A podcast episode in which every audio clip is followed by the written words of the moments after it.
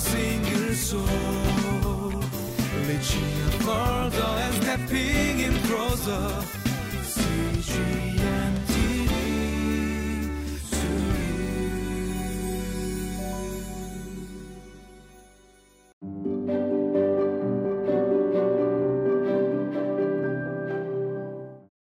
Welcome to Living Life.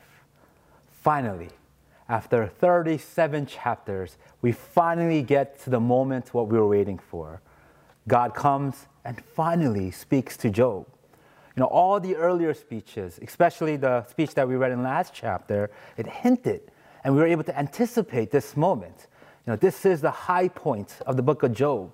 You know, Job longed for God to speak to him, and others have tried in many different ways to represent God on Job's case. But finally, finally, after all of that, the greatest moment, all this tension built up, and finally, God arrives.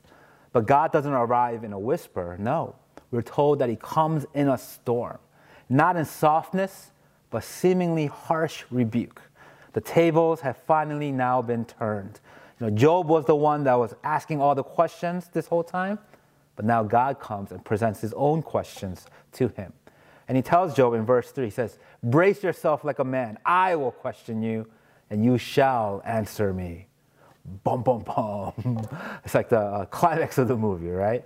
Uh, so as we anticipate God's words to Job, uh, let's, with a humble heart, once again go back to the word and let's read today's passage together.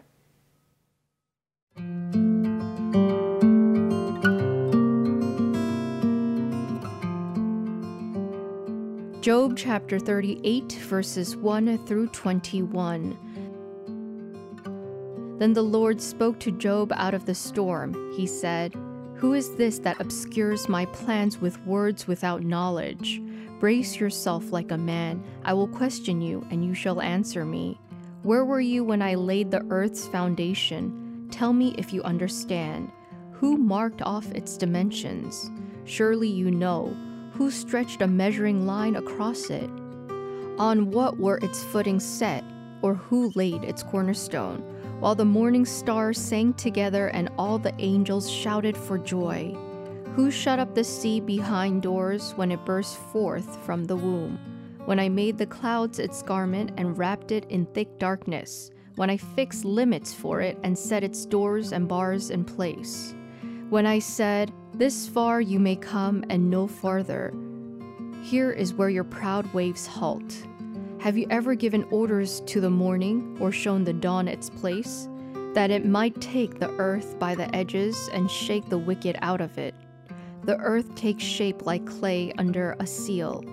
Its features stand out like those of a garment. The wicked are denied their light, and their upraised arm is broken.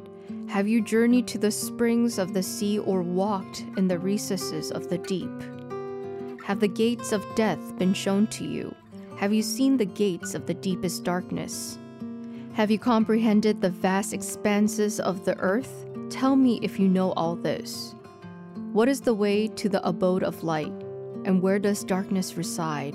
Can you take them to their places? Do you know the paths to their dwellings? Surely you know, for you are already born. You have lived so many years. There's a classic saying be careful what you wish for. You know, this is what Job's been asking for for all of these many chapters to be able to stand in the presence of God, to be able to present his case. And now finally, God is here. Yet Job is unable to yet present his case without first hearing from God himself. You know, God in today's passage explains all these things about who he is and who Job is actually not. And reminds Job and us that God, that he is not only our creator, but he's also the God of order as well, that he brings order to wherever he is. You know, the ancients, they viewed chaos as something very terrifying, uh, especially in the vastness and the emptiness of this world or the emptiness of the sea. Those things symbolize chaos. But with God, they knew that this chaos was gone, and now there was an order to creation. And that's what God is presenting in today's passage. Not only is there an order that He has brought, but that He is in control of everything. that this whole world, and nature, animals, everything, heavens and the earth, that everything works because He allows it to work, because He is God.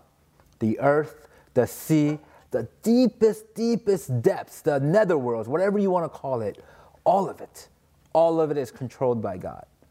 So, what does that mean for us then? You know, children, if you ever talk with them, uh, they often ask the same questions over and over and over again. Uh, my daughter, actually, every evening, every night, she always asks me, Are we going to have dinner today? My answer is always, Honey, of course we're going to have dinner. Why wouldn't we? But inside, what I like to say to her is, Honey, did we not have dinner yesterday? Did we not have dinner two days ago? Did we never, ever have a day where we did not have dinner? You know, from the moment you were born till until now, I guarantee you we've had dinner every day. Of course we will have dinner. Why do you ask me every night? But, you know, she asks me because, you know, there's a little bit of uncertainty in her head for some reason when she gets hungry. And because of that, she wants to ask me, even though it's the same thing every day Dad, are we going to have dinner today? And I feel like that is our position with God here today. You know, God is here answering these questions that Job is constantly asking him. And God is finally here to answer, not to prove his existence to Job, but to show how foolish it is for Job and anyone else to actually question him or to box him in or to limit him in any certain way.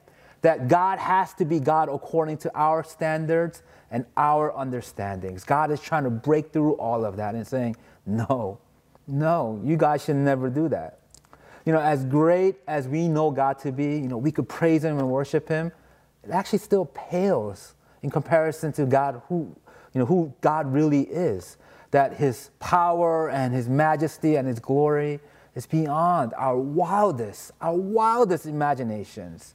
So God is telling us, you got to continue to place our trust in Him no matter what the situation you know, in the wholeness of Job, we see all of these accusations are made against God and his policies, the way that he is.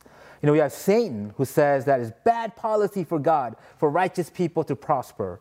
And then Job, on the other hand, is saying it's bad policy for righteous, per, uh, righteous people to suffer. You know, but now Satan has finally been answered. Job remained righteous. However, it's really hard for us to be able to properly give an answer to Job's question. And God doesn't really do that either. You know, this world, this universe that God created, this order that God allowed to rule this universe, was not designed to protect Job and others like him from suffering. No. You know, because of the sin in this world, there will always be suffering, there will always be brokenness. It's, it's inevitable, no matter what.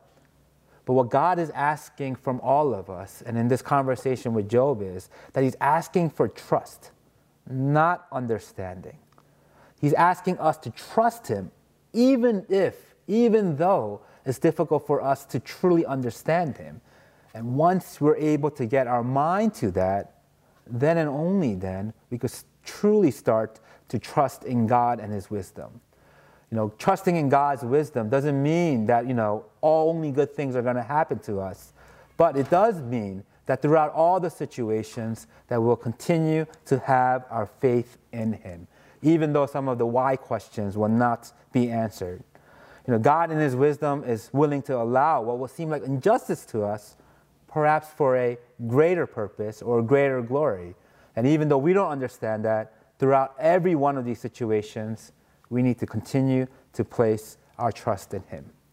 You know, we should not make the same mistakes as Job or his friends. We should never blame God for all these things that might happen to us in our world. But instead, we must always humbly, humbly look towards Him, keep our focus on Him in the good and the bad, and continue to place our utmost trust in our Lord, our God in heaven.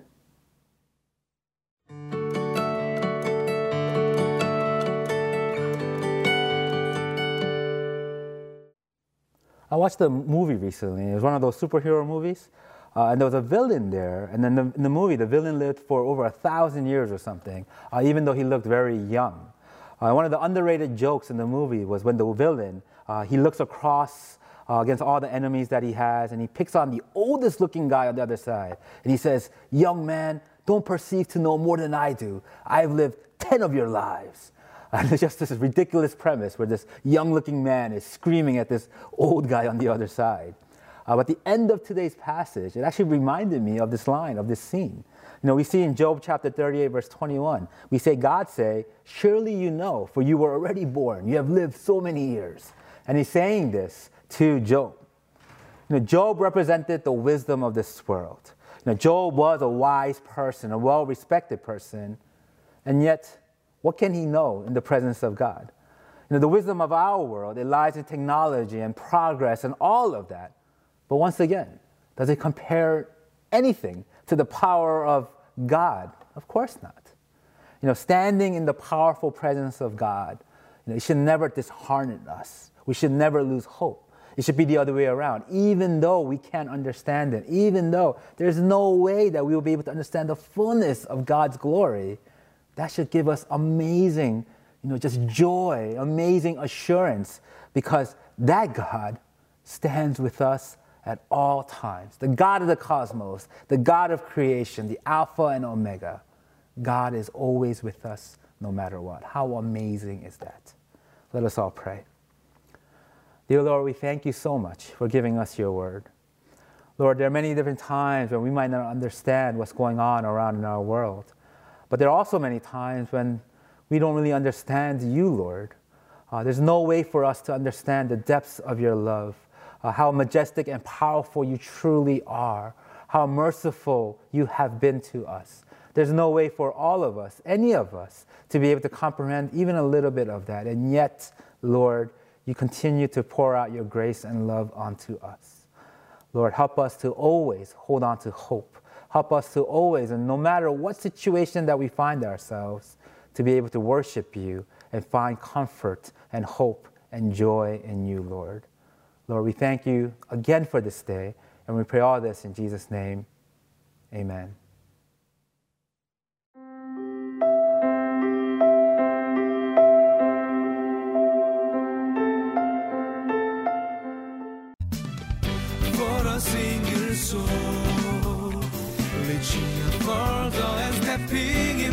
Reaching